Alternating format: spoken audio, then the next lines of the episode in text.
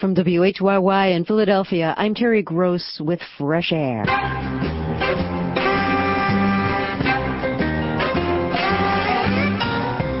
On today's Fresh Air, we talk about movies with David Thomson. He has a new edition of his biographical dictionary of film, a lively and opinionated collection of entries about actors and directors.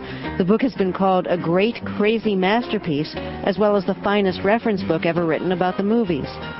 Also, we'll talk to the great sleight of hand artist, Ricky Jay, about his new book, Dice Deception, Fate, and Rotten Luck. And rock critic Ken Tucker reviews the new album from rapper Paul Barman.